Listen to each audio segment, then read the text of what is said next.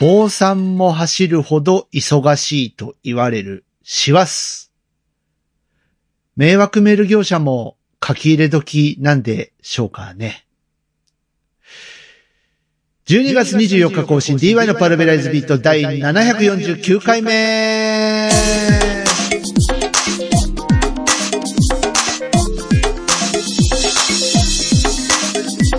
皆さんどうもこんにちは。DY のパルベライズビートへようこそ。今週もアクセスしていただいてありがとうございます。パーソナリティの DY です。メリークリスマスイェイまあ今日イブですけどね。はい。皆さん、どんなクリスマスをお迎えになるんでしょうかこれからサンタさんになる方、サンタさんを未だに待ち続けている方、かっこ俺含む。ね、えー、いろいろあるかと思いますけれども、えー、素敵なクリスマスにしてください。まあ僕は、そうですね、チキンとかケーキとか、一応食べようとは思っているよ。まあ南西徒歩3分ぐらいにケンタッキーあるし。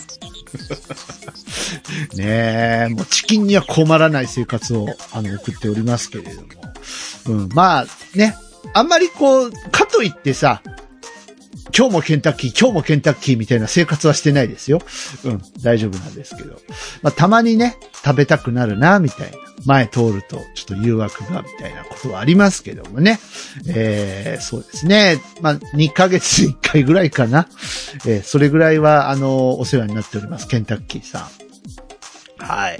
まあ、そんな、えー、師走ですけれどもね。えー、迷惑メールが減りません。もう、大手企業を語った迷惑メールの雨あられ。えー、アマゾンに始まり、エキネットって何ですか？でマイナポイントをあげますよとか。ね。あと、三井住友、私が持ってない銀行口座の、えー、まあ、銀行口座というか銀行のね、えー、語ったメールとか、あと、あの、バイアグラどうですかみたいなメールとか、いらねえよ。もう、そんなもん使わなくてももう、現役だわ。聞く、使う機会がないだけで現役だわ、ね。はい。えー、まあそんなんがね、毎日、そうですね、10通は軽く超えますね。うん、多い時で30通とかあった。どうかしてる。本当に。もう、め、毎日通報しまくってるんですけど。ねまあ追いつかないんでしょうかね。それか、年末年始、休み？あの、多分、あの、総務省とかその辺に繋がってるはずなんですけど、うん、ど、どう、どうなの？ね、あの、仕事してください。お忙しいと思いますけど。ということで、えー、そんな、今日はクリスマスイブ、えー、自分へのプレゼントも考え中という方もいらっしゃると思いますし、えー、なんかね、彼氏、彼女とか、えー、それから子供たちに何買ったらいいかな、みたいな、えー、そんなこと考えながら聞いてくださってる方もいると思います。今日は、えー、2023DY ベストバイやっていきたいと思いますので、えー、この後早速発表していきたいと思います。最後までよろしく正しい2016年から2022年までに発表してきた中からシングルとしてリリースした楽曲を中心にセレクト。さらに2023年最新の一曲も加えたミュージシャン DY の名刺代わりのベストアルバム DY オリジナルコレクト。各種デジタルダウンロード販売並びに音楽サブスクリプションサービスから配信中。DY ベストバイ2023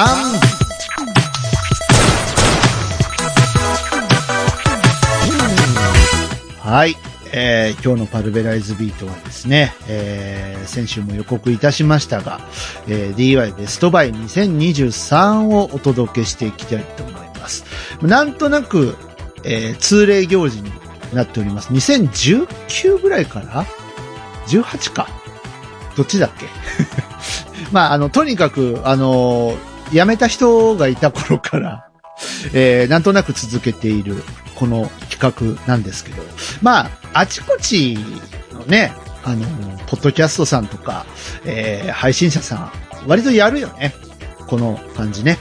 まあ、えー、かなり、まあそういった意味では、あの、それぞれのパーソナリティさんだったり、えー、そういう方々もですね、えー、思考が出て、面白い企画ではないかなと思うんですけども、えー、今年もですね、え、2023ということで、僕 DY が今年買って良かったもの、使ってみて良かったサービスをランキング形式で発表していきたいと思います。えー、ということでね、あのー、先週告知してね、で、先週の段階では、あの、ランクは変わるかもしれないけど、顔ぶれは、ひょっとしたら、そんな変わんねえんじゃねえかなと、思ってたんですよ。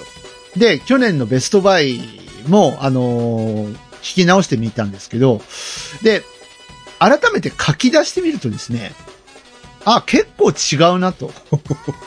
まあ同じ顔の人もいますよ。いますけど、えっと、やっぱ、あ、面白いなと、単純に思いましたので、えー、まあ、結果的には良かったかなと思っております。いや、ね、あんまり顔ぶれ変わんないとさ、やる意味ねえじゃんとか、なっちゃうんで、うん。あまあ良かったなと思っている次第です。で、えっと、ちょっと補足なんですけど、え去年の年末に買い足したものが1個だけ入ってます。はい。そこはあの、ご了承ください。ベストバイ。あの、やった後だったんでね。はい。ランク外になってたんですけど。はい。ということでですね、えー、では早速発表していきましょうか。えっ、ー、と、11個あります。そして番外編が1個あります。え、今年の番外編は殿堂入りではなくて、本当に番外編です。なので、えっ、ー、と、まあ、番外編からいこうかな。はい。じゃあ、行きます。えー、アーケードアーカイブス、ペンギンくんウォーズ。はい。これ、ニンテンドースイッチの、えー、コンテンツになるんですけど、あ、まあ、明け赤っていうやつですよね。えっ、ー、と、昔のアーケードゲームの、えー、移植を忠実にやるというコンセプトで、えー、ハムスターコーポレーションさんだったかな？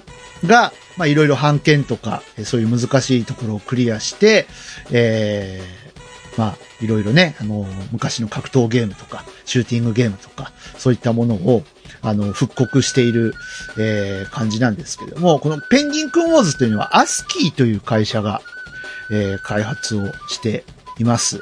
で、えー、まあ、アスキーといえば、ファミ通の会社ですよね。合ってる？あ、今、あれか。分家したのか。株式会社ファミ通になってるのかな。まあ、ファミリ、コンピューター通信を作ってた会社ですよね。はい。が、まあ、ゲームも作ってたということで、で、昔ね、ゲームボーイのペンギンくんウォーズを僕やったことがあったので、えー、アーケード版は実は初めてなんですよ。で、あのー、なぜか BGM がね、もっと接近しましょうっていう曲なんですけど。な、なんなんでしょうね、あれは。いろいろ大丈夫なのかって思ったりしますけど、まあファミコンとかでも出てたりしたそうなんですが、えー、ゲームの内容としては単純です。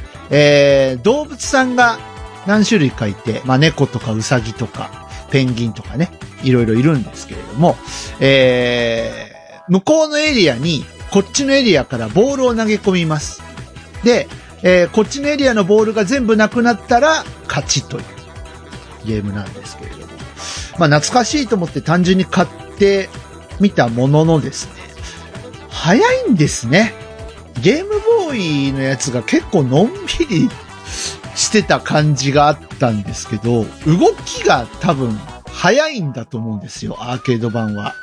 なので、勝てない。最初の猫でやられる。はい。もう、連打しまくりなんですけどもね、なかなか勝てません。はい。うん。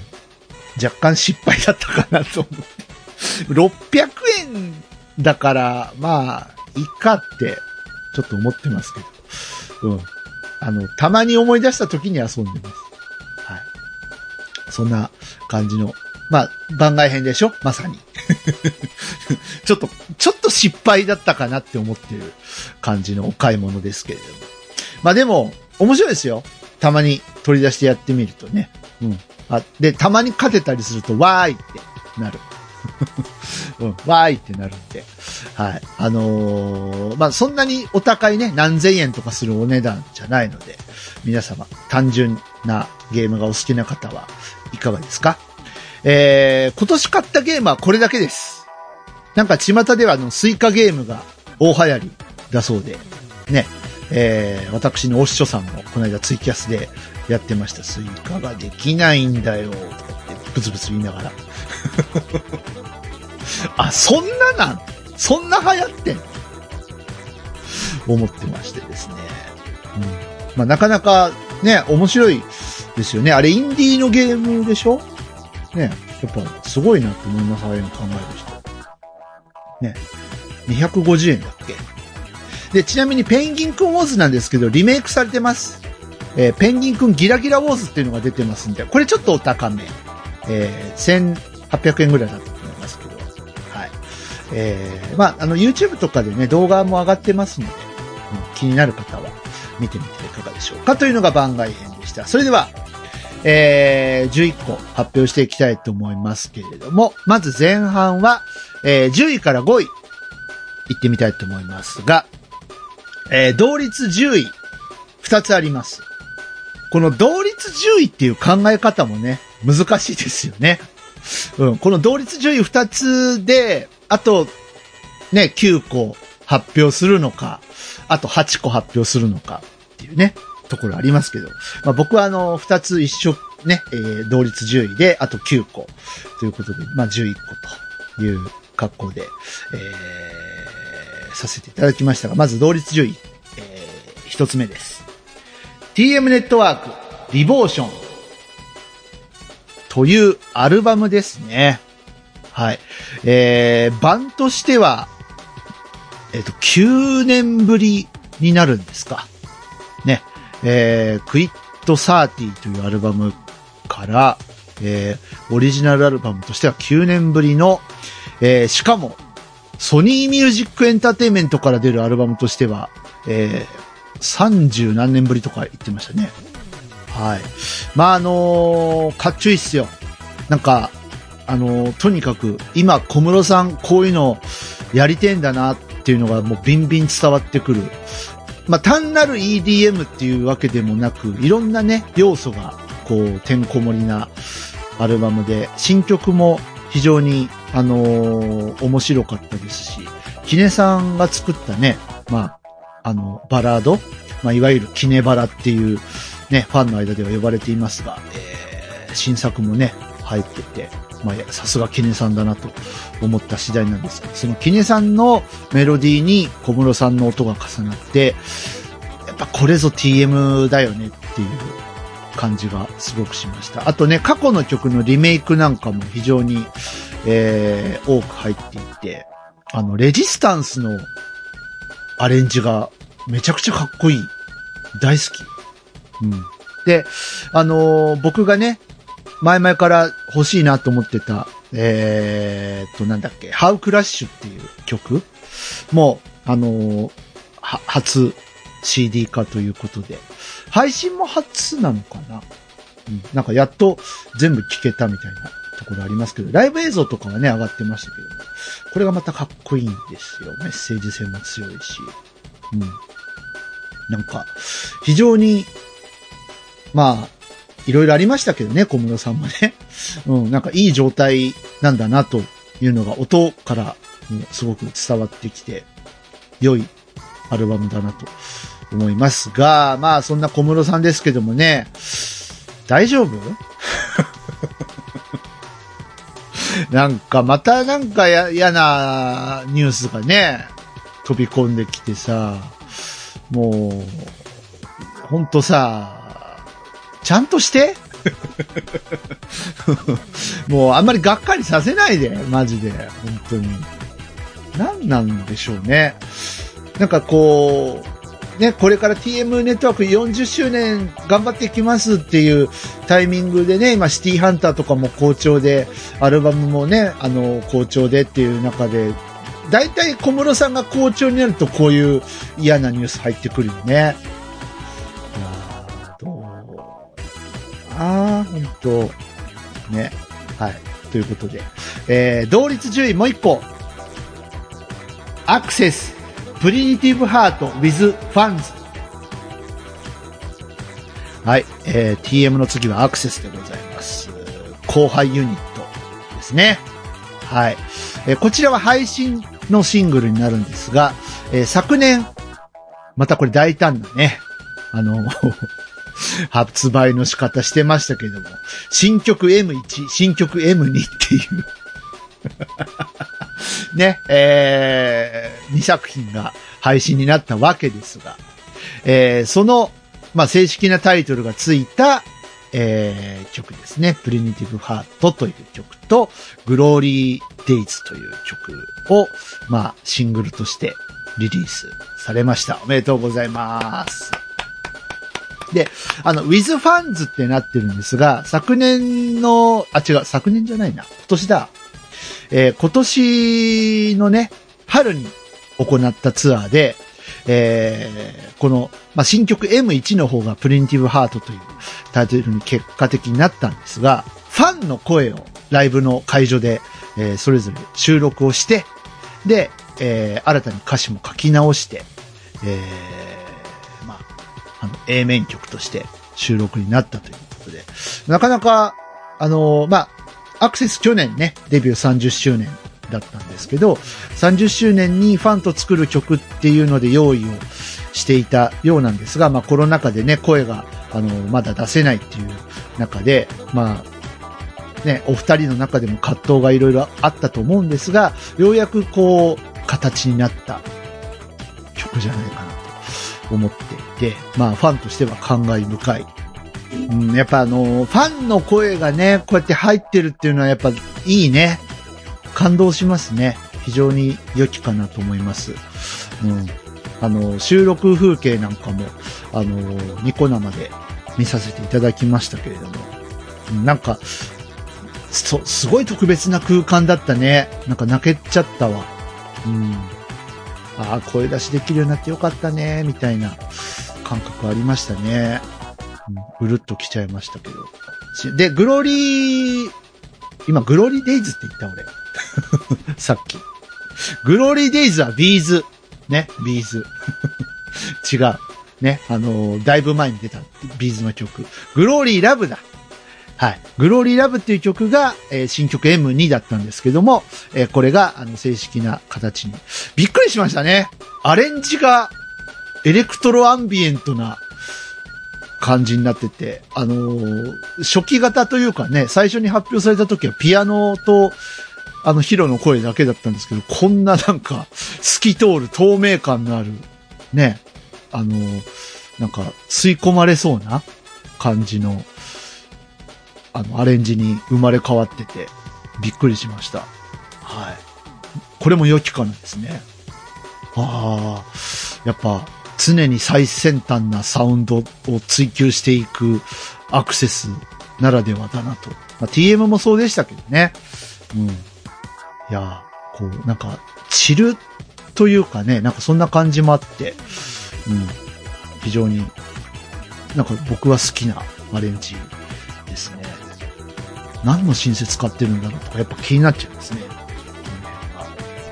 で、グローリーラブはね、あの、僕 YouTube で、あの、カバー曲としてあげました。これはあの、シンプルにピアノと、あの、すいません、拙い歌で、あの、私の歌で、はい、あの、カバーしてますので、よかったら聴いてみてください。ピアノテックの力を思い知れ。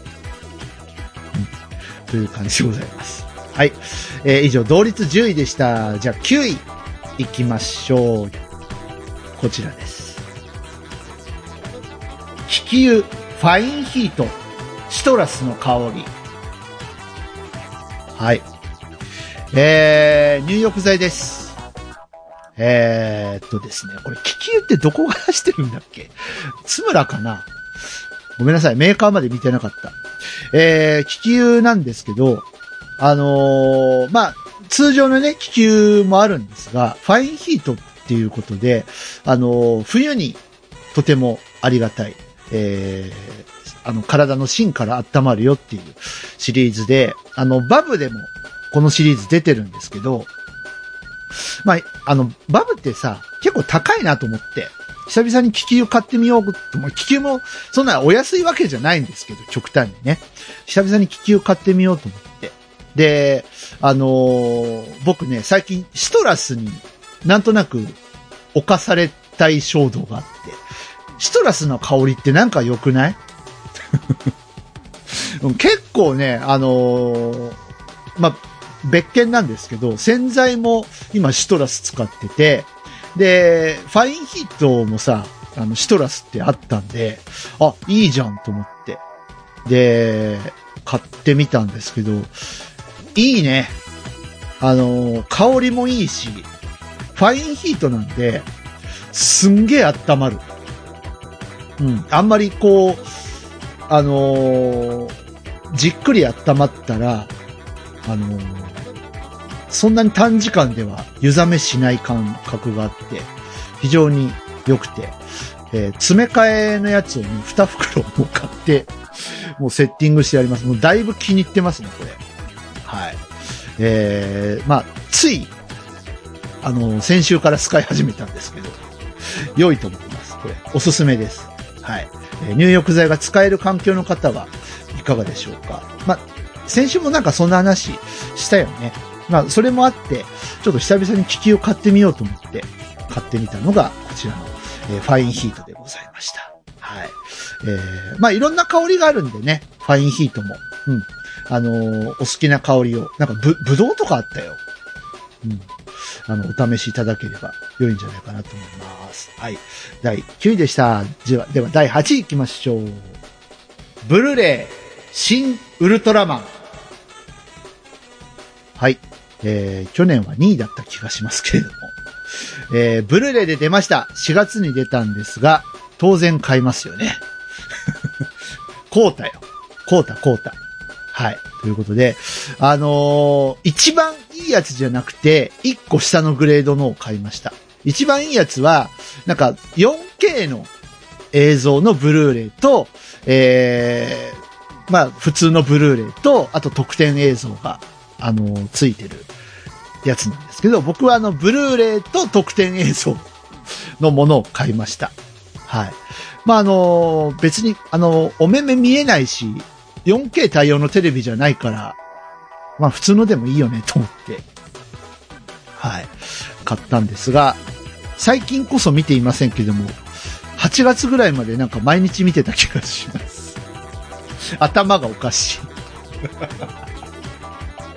うん。まあ、なので、まあ、今若干飽きてる感はあるんですけど。うん。まあ、でも、やっぱ名作だと思いますよ、シン・ウルトラマン。で、あの、特典映像もね、面白かったですね。あの舞台挨拶とかも、ほぼほぼ全部入ってたし、あのメフィラスが、メフィラスこと山本浩二さんがね、えー、壇上に立った舞台挨拶なんかもありましたけども、伝説のプロテイン、私の好きな言葉ですっていうのも、漏れなく、え、収録されていて、面白かったです。あとあのー、どっかでやってたのかな？あの、CS かどっかのチャンネルでやってた、えー、新ウルトラファイトっていうね、えー、山寺さんがナレーションをやってた、えー、まあ、ウルトラファイトっていう番組があったそうなんですよ。あの、ウルトラマンとセブンの間ぐらいのところで、あの、当時やってたそうなんですが、それをオマージュした形で、あの、新ウルトラ、えー、ファイトという、なんか、あの、ウルトラマンと怪獣が戦う、その、映像に合わせて実況をね、プロレス風の実況をつけるっていう、なんかそういう企画があって、あとなんか、ちょっとアメコミ風な感じの、コント仕立てな、あの、作風のものを、多分あれ CG とかで描き直してたりするんですよね。うん。やってて。あのー、えー、こんなのあったんだって、面白いなと思って見てました。はい。まあ、あとはあの予告編映像とかね、えー、米津さんの MV、シン・ウルトラマンバージョンとか、いろいろ入ってました。はい。楽しませていただきました。ありがとうございます。あの、樋口監督の並々ならぬウルトラマン愛が、もう溢れ出しまくりで、ね、えー、本当になんか愛を感じる作品ですね。相変わらずね。はい。もう皆さんまだ見てない方はアマプラとかでもまだ絶賛配信中ですので、よかったらご覧になってみてください。では、えー、次行きましょう。第7位。ブルーレイ仮面ライダーブラックさん。はい。これで去年と顔ぶれ変わってないよねって思ったのはここなんですけど。はい。仮面ライダーブラックさんのブルーレイ、買いました。コータ。まあ、買う買う言ってたからね。発売延期になったとかうんぬん言ってたからね。どうせこいつ買うんだろうって思ってたと思いますけど、ねコータ。うん。で、今、ほぼほぼ毎日見てる。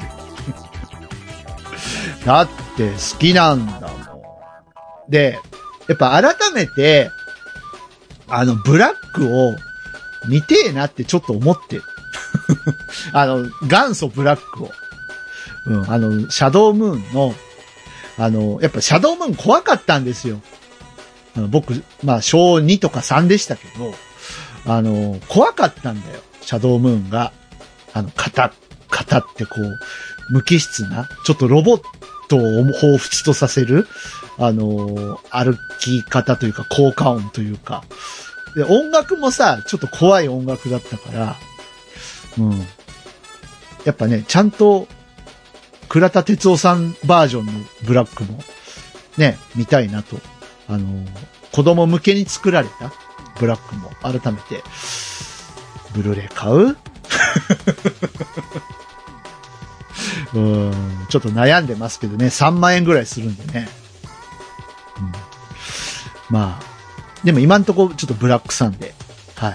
あのやっぱ、いつ見ても痺れるな西島がライダーになる瞬間は、っていう感じですね。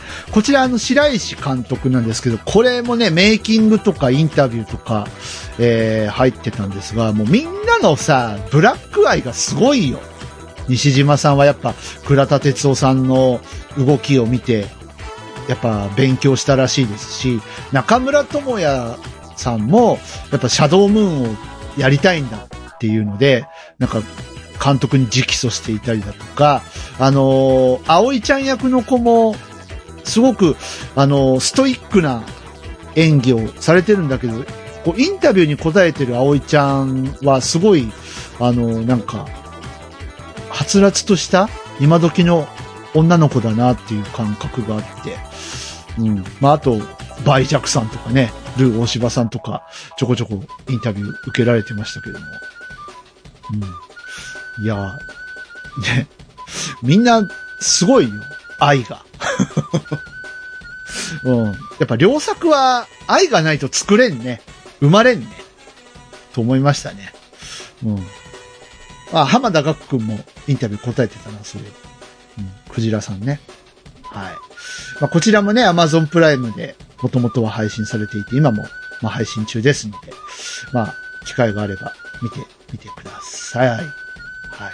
まあ、結構グロいのでね、あの、グロいの苦手っていう方は無理してみなくていいです。はい。次、第6位。大福トークボリューム1。朝倉大輔くんと思いっきりシンセサイザーの話をしよう。ブルーレイ R。はい。ということで。まあ、朝倉さん関連の商品がここで入ってきましたが、これ、ブルーレイ R って私今言いましたけど、本当にブルーレイ R です。えー、大福トークっていうイベントをね、定期的に、えー、福田康彦さんという方が主催で、もうこの方もシンセサイザーのレジェンドの方なんですね。で、まあ、いわゆる、あの、ヤマハの X シリーズ DX7 とか、えー、QX とか、RX とか、まあそういったあの、リズムマシンからシーケンサーからシンセサイザーまで、そういったまあ、音色作りとか、えー、開発に、まあ、関わってたような方で、まあ、もちろんね、あの、演奏も非常に、あのー、素晴らしい方なんですけども、その福田康彦さんと、えー、その福田さんの会社で勤めていた、えー、朝倉大輔さんとえー、まあ、タッグを組んで、えー、定期的にこうトークライブイベントをやっているんですが、えー、まあ、なんて言うんでしょうね、こう、昔話ですよ。要は。えー、福田さんと朝倉さんが出会って、まあ、DX7 とかの音色作りを、こう、ヤマハと共同でね、作っていくっていうお話から、まあ、シンセサイザーの歴史、鍵盤楽器の歴史みたいなところを、こう、あのー、やっていった感じなんですけど、特に前半の昔話が面白くて、なんでこう人の昔話って面白いんだろうね。特に推しの人の昔話ってめちゃくちゃ面白くないですか？なんか、今、まあもちろんね、当時は相当ね、いろいろ試行錯誤とかご苦労とかあったんだと思うけど、それをやっぱ笑い話にできるっていうのはやっぱすごいなって思ってて、まあそれはまあ福田さんのトーク力、朝倉さんのトーク力っていうのももちろんあるんだと思うんですけど、あのー、面白い、この二人面白いなーって思いながらずっと見てました。で、大福トークはね、今年2回かな、あって、ついこの間もね、あの宇宙をテーマに、えー、お二人でトークされてましたけどね、あのー、福田不動産とか言って、え、皆さん太陽系で住んでみたい惑星ってありますか？みたいな 質問とかしてて。で、結局、どこまで行ったんだっけ？木星まで行ったんだっけ？うん。ね。全然終わらないっていう。で、来年2月にまたあるそうなんですけど、えー、まあ、楽しみにしてたいと思います。で、そう、そうやって、あのー、大福トークっていうイベントをね、あのー、ライブハウスでやってて、まあ、ライブハウスっていうか、スタジオというかわかんないんですけど、やってて、で、えー、その第1回目の大福トークが、えー、おととしあったんですけど、それのイベントの様子が、えー、ブルーレイ R、えー、本当に手作りです。配信の、えー、まあ、本編のね、模様をずっと、こう、えー、収録したという形のものなんですけども、えー、インデックスがついてないという。もう、あの、一回再生したら、あの、終わるまで、あの、飛ばせないっていうですね。もう、この手作り感。あとなんかステッカーもついてきましたけどね。ケースもね、だからあれなんだよ。あのー、立派な、なんていうの、なんかボックス仕様じゃなくて、あの、普通のこう、ペライ、あの、どこにでも売っているような、こう、あの、ブルーレイ R のディスクなんですよ。うん。だから手作り感がいいなって で、レーベル面とかも何も印刷ないですからね。うん。いやー、もう、第2弾ぜひ出してほしい。第2弾あれなんだよね。朝倉さんのお母さんの声の話とか してるんだよね。うん。そんなんもあったりとかして、あの、楽しませていただきました、こちらも。はい。これ8月ぐらいに出て、で、完全受注生産なので、あの、まあ、今、えっと、ライブの会場とかじゃないと買えないのかな、大福トークに。ね。あのー、まあ、アナウンスがあれば多分どっかでは買えると思うんですけど、アマゾンとかでは買えません。はい。という、えー、作品でした。では、えー、この枠最後、第5位。ファンナム、スイッチ対応コントローラー、プロコン、グリーン。これが去年の年末に買った唯一の、えー、ランクイン作品でございます。プロコンです。いわゆる。で、去年、格闘ゲーム用にね、えー、8-bit do っていうメーカーの M32 だったかなっていうのを買って、格闘ゲーム楽しい、ストリートファイター楽しいってやってて、で、まあ、去年の1位がパワープロだったじゃないですか。で、パワープロをね、ずっとジョイコンでやってたんですよ。だからやりにくいなと思って。やっぱボタンちっちゃいじゃないですか、ジョイコンって。で、スティックも、なんか傾けが、こう、なんて言うんだろう、こう、あの、いわゆる、あの、プレステとかと違ってさ、ジョイコンだから。なんか、こう、微妙なんですよ。ちっちゃいからね。結構、微妙な傾け方してるのに、だいぶ外角にボールいっちゃってるよね、みたいなのとかが、あの、ありましてですね。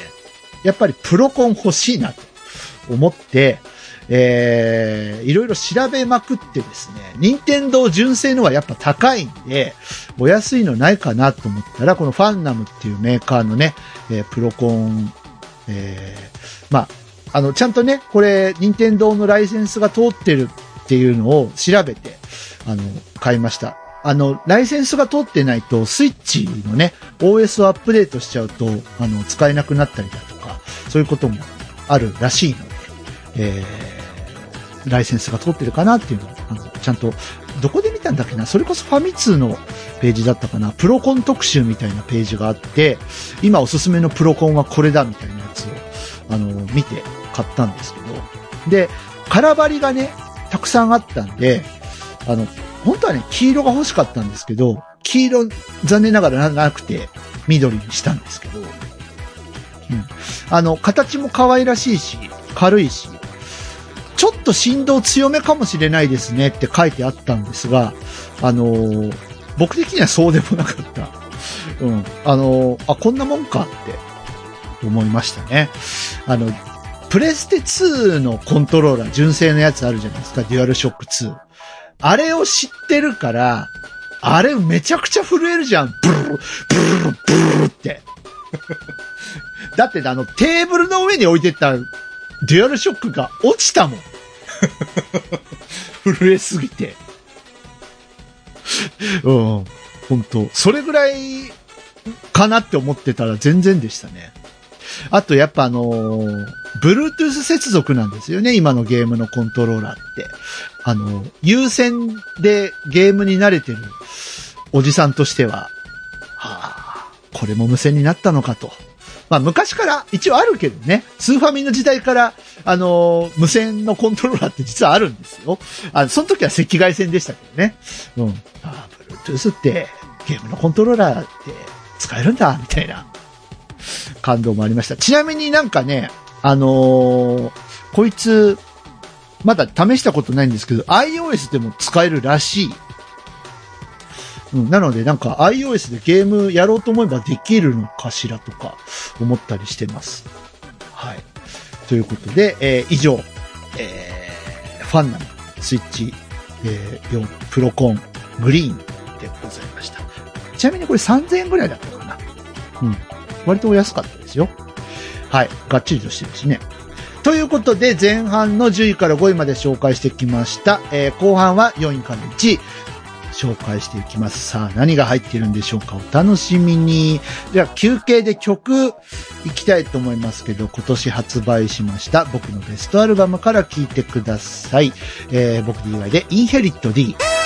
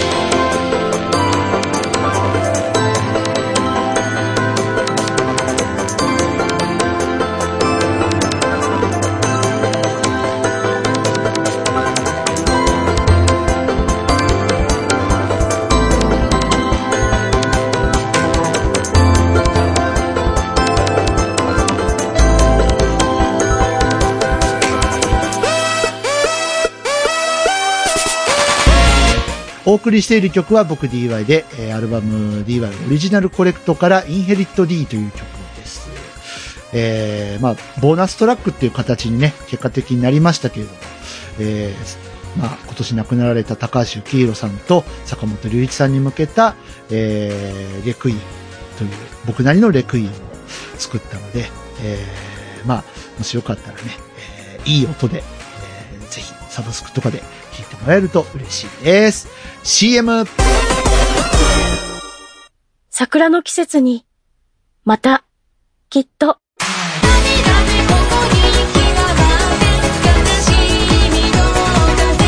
桜のマイカ、デビューシングル、桜歌、iTunes などの各種デジタルミュージックストア、および Spotify などの各種音楽サブスクリプションサービスより販売、配信中。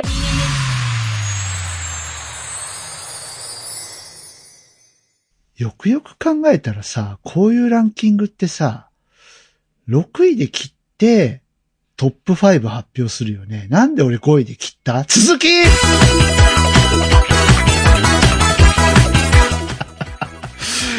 いや、なんかおかしいなと思って。おか、うん。今気づいた。バカですね。はい。4位から1位というですね。あまりない。なんかおかしいなって思いながら喋って、やっと気づいた。その違和感。はい。えー、バカです。バカがお送りしてます。はい。では、えー、DY2023 ベストバイ4位から1位。何なんでしょう？発表していきましょう。第4位、こちらです。Apple Watch シリーズ9。はい。えー、これはあの、あアルミニウムモデルですね。はい。44ミリ。はい。買いました。えー、シリーズ5をずっと使ってきたんですけども、もう電池がもうダメになってきて、充電がね、うまくできなくなったりだとか、えそういう死活問題が発生しまして、これはもうちょっと限界だなと思って、で、シリーズ9思い切って買いました。はい。えー今も分割支払い中です。はい。えー、まあ、あのー単純に良いですね。あのーやっぱ、ボイスオーバー入れて使うと、どうしてもこう動きがもさもさなっちゃうところが、あの、特に OS のアップデートとかをしちゃうと、ね、えー、シリーズ5でももう限界かなっていうのはあったので、えー、その辺がこう、サクサク動くようになって、えー、非常にいいなと思ったのと、あと、あのー要は、片手ダブルタップで電話に出られるっていう機能って言うんですかね。どう、どう言ったらいいんだろう。結局、まあ、あのー両手が塞がってます。電話がかかってきました。電話取られません。で、どうするかっていうと、Apple Watch をしている方の指を、あの、人差し指と親指をちょんちょんってやると、電話に出られるっていう、そういう機能が、あの、追加されました。で、発売直後はなかったんですけど、OS のアップデートでそれが追加されたようで、あの、まだ、この恩恵を実は僕、受けてないんですが、えっ、と、まあ、便利だなと思ったのと、あとね、なんか細かいところで、酸素フォワードが、なんかわかるようになったっぽいですね。その辺で、ちょっと今、米国で揉めてるんでしょ？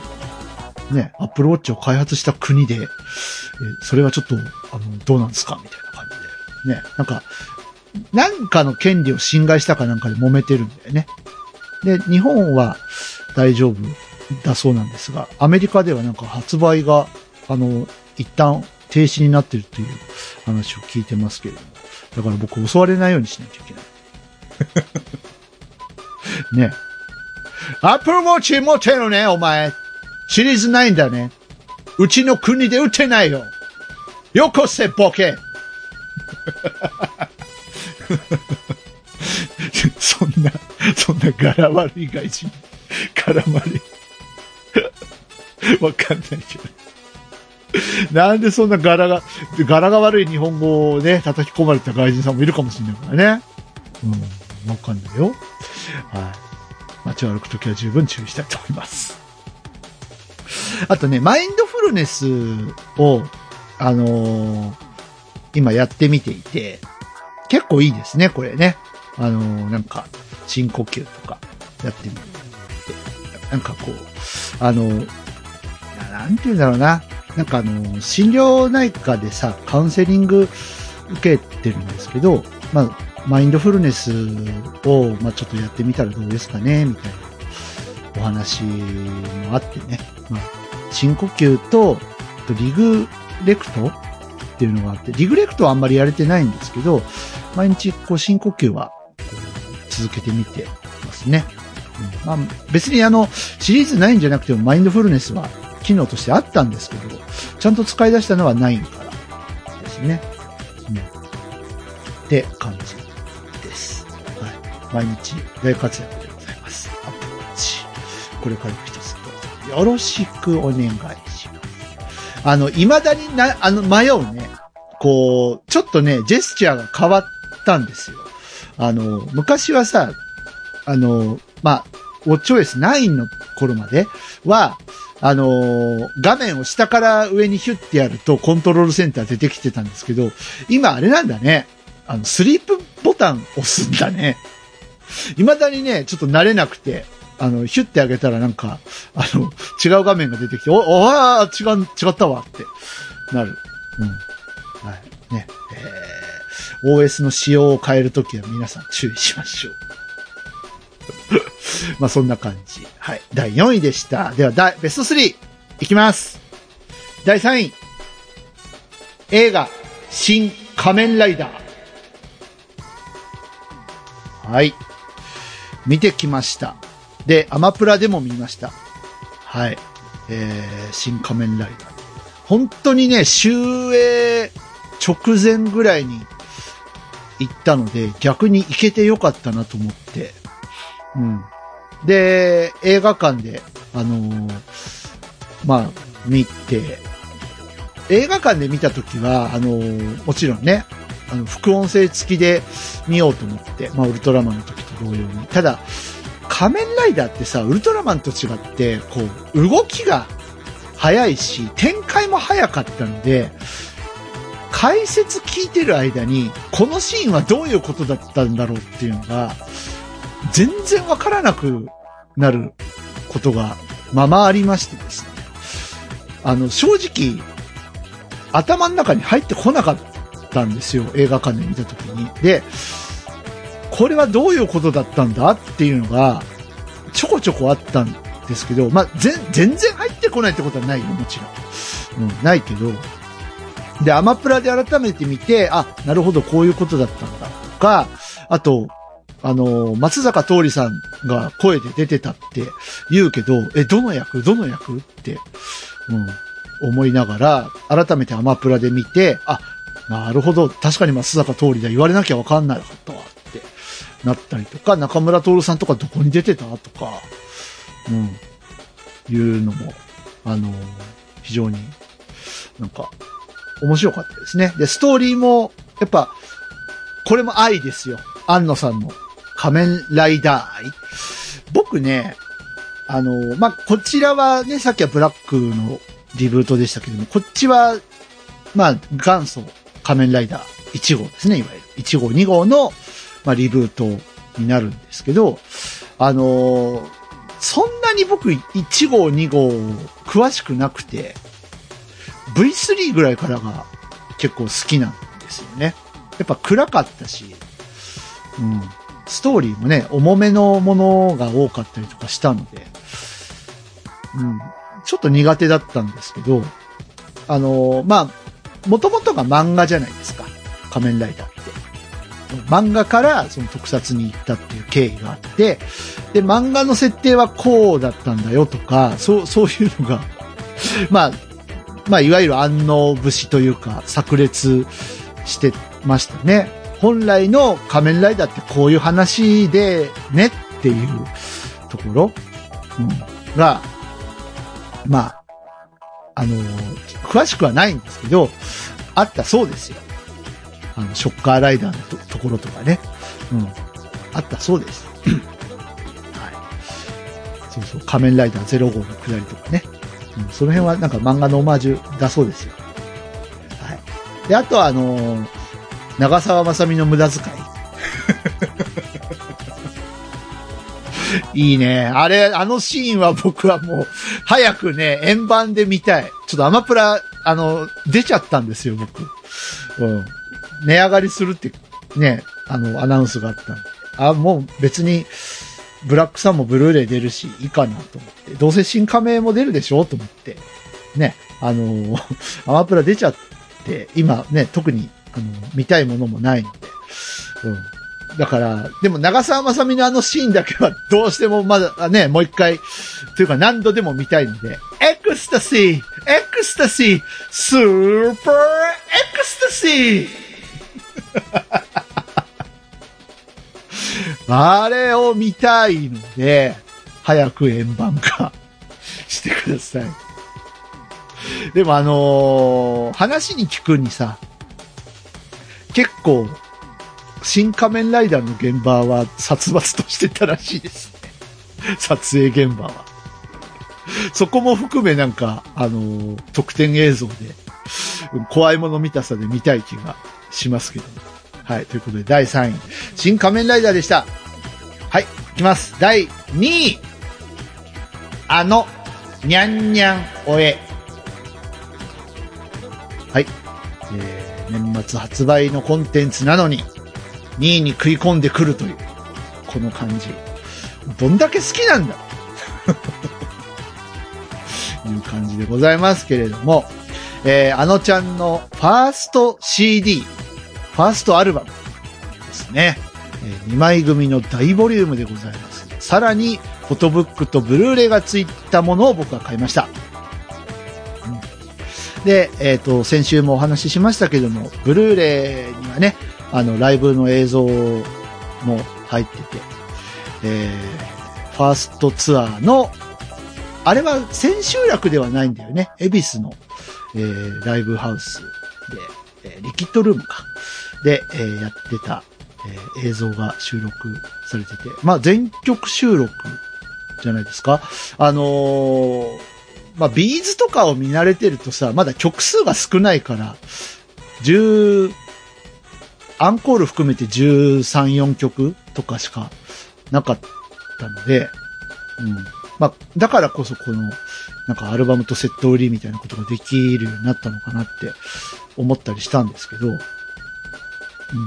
やっぱ、あのー非常にやっぱライブのね、こう、エモい感じが、すごいやっぱぐさぐさ突き刺さってきて、うん、やっぱ何回見ても泣いちゃう。で最後の MC とかも、あのーなんか、一日が疑問系で終わるのがすごく嫌で、みたいなお話をしているあのちゃん。すごい震える声でね、一生懸命、あの、言葉を伝えるのが苦手だっていう中で、すごい一生懸命、なんか、あの、テレビの中だけの自分じゃなくて、こうやって音楽を通してみんなに見て欲しかったんだっていうようなお話を、あの、すごいしてて、その MC は本当に僕はもう、未だに見ても泣いちゃうんでけど、うん。えー最後はね、にっこり笑って。でもなんか、あの時は、なんかバンドメンバーも感極まってたみたいですね。うん。あのなんだっけ、その後に収録されてたドキュメンタリーの映像もあって、バンドメンバーへのインタビューとかもあったんですけど、うん。なんか特別な、その、ね、えー空間だったみたいですね。やっぱエ、ビスってなんか、こう、なんとなく聖地みたいな感じあるのかしら、あのちゃんに関しては。うん。わかんないけど。で、アルバムがさ、ほぼほぼ、あのーベストアルバムみたいな構成なのね。まあ当然っちゃ当然なんですけど、今まで配信してきたものが、ダーって収録されてて、新曲が、まあ2、3曲とか、そういう感じになってるので、あのーまあ、聞きやすいっちゃ聞きやすいし、あのちゃんの音楽ちょっと興味あるわっていう方は、まあ、配信もね、始まってるみたいで、ディスク2の配信どうなんだろうな。ディスク1は確認したんですけど、えー、ディスク2にも新曲が実は1曲入ってるので、えー、配信になってるといいなと思いますけどね。まあ、いずれ配信になるでしょう。なんか興味があるという方は、えー、聞いてみてください。はい。ということで、えー、あのちゃんのファーストアルバム、にゃんにゃんウェイでした。じゃあ、栄えある、今年2023年 DY のベストバイ。ブライ。噛んじゃった。第1位ですこちら !IH 対応、ハッピークッカー、グルメパン。なんと、なんとですね。非常事態ですよ。僕 DY のベストバイで調理器具が1位になるというのは。これ緊急事態です、これ。はい。えー、ハッピークッカーです。1位、おめでとうございます。なんもないけど。ね、メーカーさんには何もないけど。おめでとうございます。あのね、Facebook で、お友達がね、ハッピークッカーを買ったんですよっていうのを、あのーおっしゃってて、これ便利だよっていうのを、あのー結構ね、頻繁に、あの、投稿なさってた方がいたんですよ。んで、これがあればホットケーキとか、あのーお好み焼きとか、ハンバーグとか、簡単に作れるよ。まあ、要はひっくり返す系のお料理が、あの、楽に、あの、そんなに怖がらなくても作れるよっていうのを耳にしたので、買ってみようと思って。で、お値段調べたら、やっぱ IHO はちょっとお高めなんですよね。えー、本来は、まあ、あの、えっと、IH 非対応のやつ、ガスだけ対応のやつは9000円とからしいんです。で、IH 対応だと1万1000円ぐらいだったかな。で、それが、えっと、なんか知んないですけど、今お安くなってて、えー、6800円か。IH 対応は。うん。ってなってました。で、あまりにもいいよ、いいよって。で、また美味しそうなものを作ってるんですよ、その方が。うん。これ買いだろうって、先月買いました。はい。で、僕はこのハッピークッカーを使って、えー何を作ったかというとですね、ハンバーグ、ハンバーグ作れるようになっちゃった。自力で、自力で俺ハンバーグ作れるようになったよ。このハンバーグにうるさい男が。えー、今、巷には便利なものがあるんですね。ハンバーグヘルパーっていうものがあって、まあ、あの、ハンバーグって結構、ちゃんとやろうと思ったら七面倒くさいじゃないですか。ね、玉ねぎみじん切りにして、ひき肉と混ぜて、卵入れて、牛乳入れて、みたいな。ね。で、ぐにぐにぐにぐにして種を作って。そこまでの工程が結構めんどいでしょ？で、あとは焼いちゃえばいいんだけど、あの今世の中には便利なものがあってですね、まあ今というか結構昔からあるらしいんですけど、ハンバーグヘルパーっていうやつがあるんですね。で、ひき肉とお水と混ぜると種が簡単に作れる。ハンバーグヘルパー。はい。えー、買ってきてですね、えー、このハッピークッカーでハンバーグ焼くことが できるようになったんですよ。もう、嬉しくない？これ。嬉しくにゃい？喜んでよくにゃい？ダメ？やっぱできなかったことができるようになるってこんなに嬉しいんだなって、久々思ったわ。うん。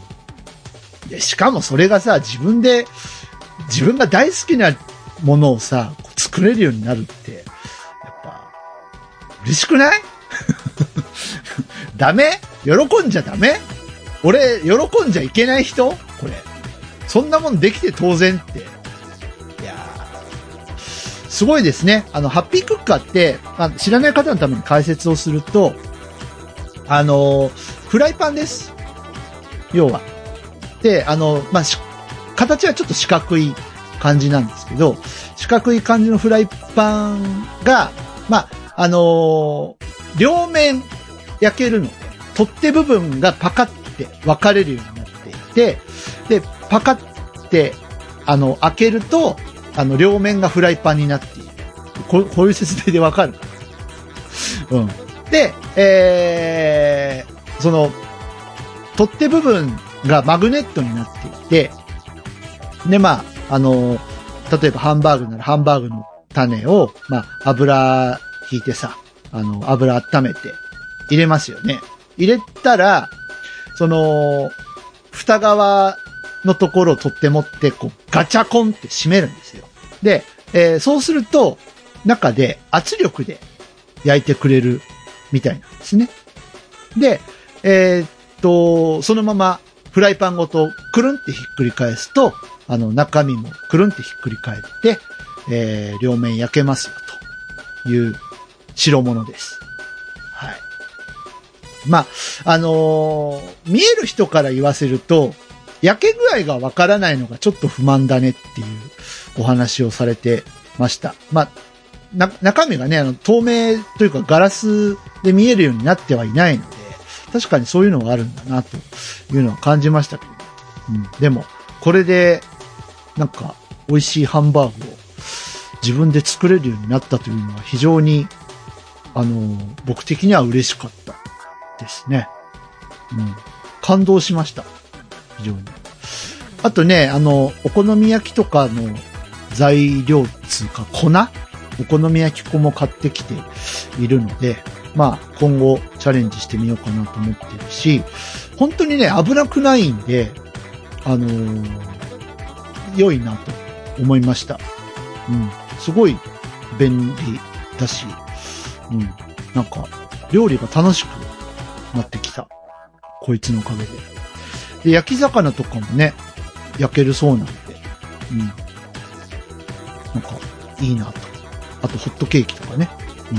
まあ、とにかくひっくり返す系ですよ。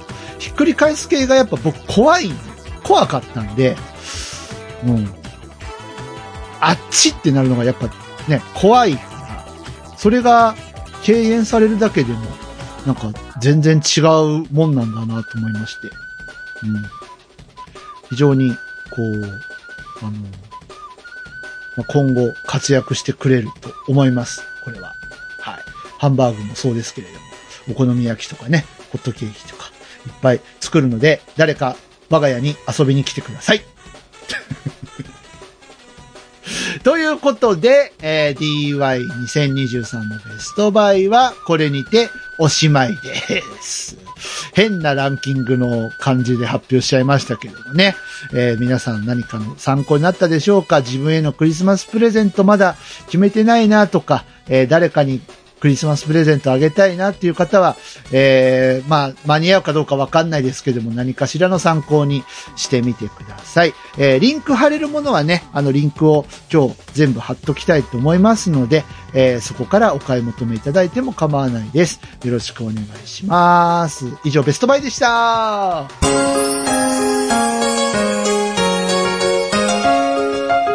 DY のパルベライズ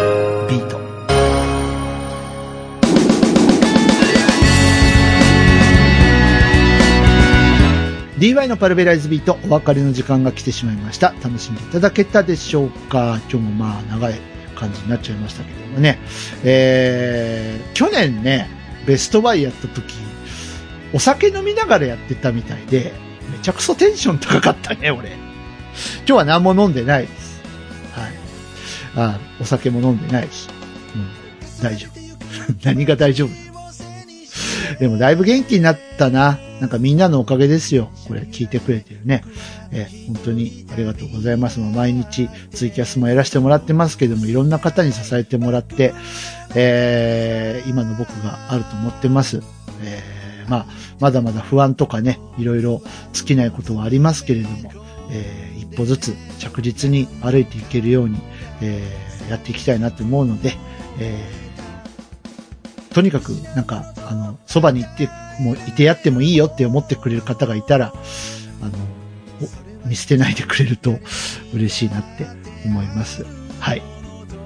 ということで、えー、パルベライズビートでは皆様からのお便りをお待ちしております。えー各種コーナーがありますので、どしどし参加して一緒に番組を盛り上げてください。えー今日ベストバイでね、発表したもの、えー買ったよとか使ってみたよっていう方、えーいたらね、感想とかも聞かせてほしいですし、普通のお便り、普通歌もお待ちしております。各種方法で送ってきてください。パルベライズビートの特設メールフォーム、シーサーブログの番組ページのコメント欄、直メールはすべて半角小文字です。パラビアットマーク、ももメールドットコム、parabi アット momo-mail.com、X をされている方は番組のハッシュタグがあります。ハッシュタグ、シャープパラビ、シャープ parabi をつけてポスト。お好きな方法で番組にアクセスし、アクセスしてみてください。たくさんのメッセージ待ってます。えーそれから僕 DY、細々と音楽活動やっております。オリジナルアルバム3作品とベストアルバム今年リリース、えーすることができました。そして、えー花水木という曲のね、リミックス、こちらも、えー販売しております。人とようさんが歌ってますよ。はい。えーもしよかったらね、えーサブスクとかでチェックしてください。あと YouTube チャンネル、えー僕のチャンネル、えーなんとなく今年少しずつ動かしているんですけれども、えー現在、ガクトさんのラストソングが一番新しい、えーコンテンツだと思いますが、えー今日か明日、新しいコンテンツをアップロードできればなと思ってます。まあ、時期が時期なので、できれば明日、えー遅くても明日、えー発表したい、えーと思っているので、はい、えー楽しみにしててください。まあ、ツイキャスでちょこちょこ言ってるんで、言ってもいいか。いつかのメリークリスマスを、えーカバーしました。えそれをね、アップロードしようと思ってますので、えー楽しみにしててください。ということで、えー、来週は、やるかどうか正直わからないです。大晦日だよね。うん。できたらやろうと思いますが、できなかった時のために一応良いお年をって言った方がいい？でもなんか、キリが悪いじゃんね、749。なんか750回ぐらいまではやっときたいかな。なんとなくだけど、うん、そんなこと思いながらですね、えー、2023年もあと1週間ですけれども、えー、まあまだまだね、あの、師走で慌ただしいと思いますが、皆様、くれぐれも事故とか、えー、あと体調ね、お気をつけいただいて、えーまあ、来週お会いできたらまた来週元気にお会いしたいと思います。ここまでのお相手は私 DY でした。それではまた次回、ごきげんよう。バイバイ。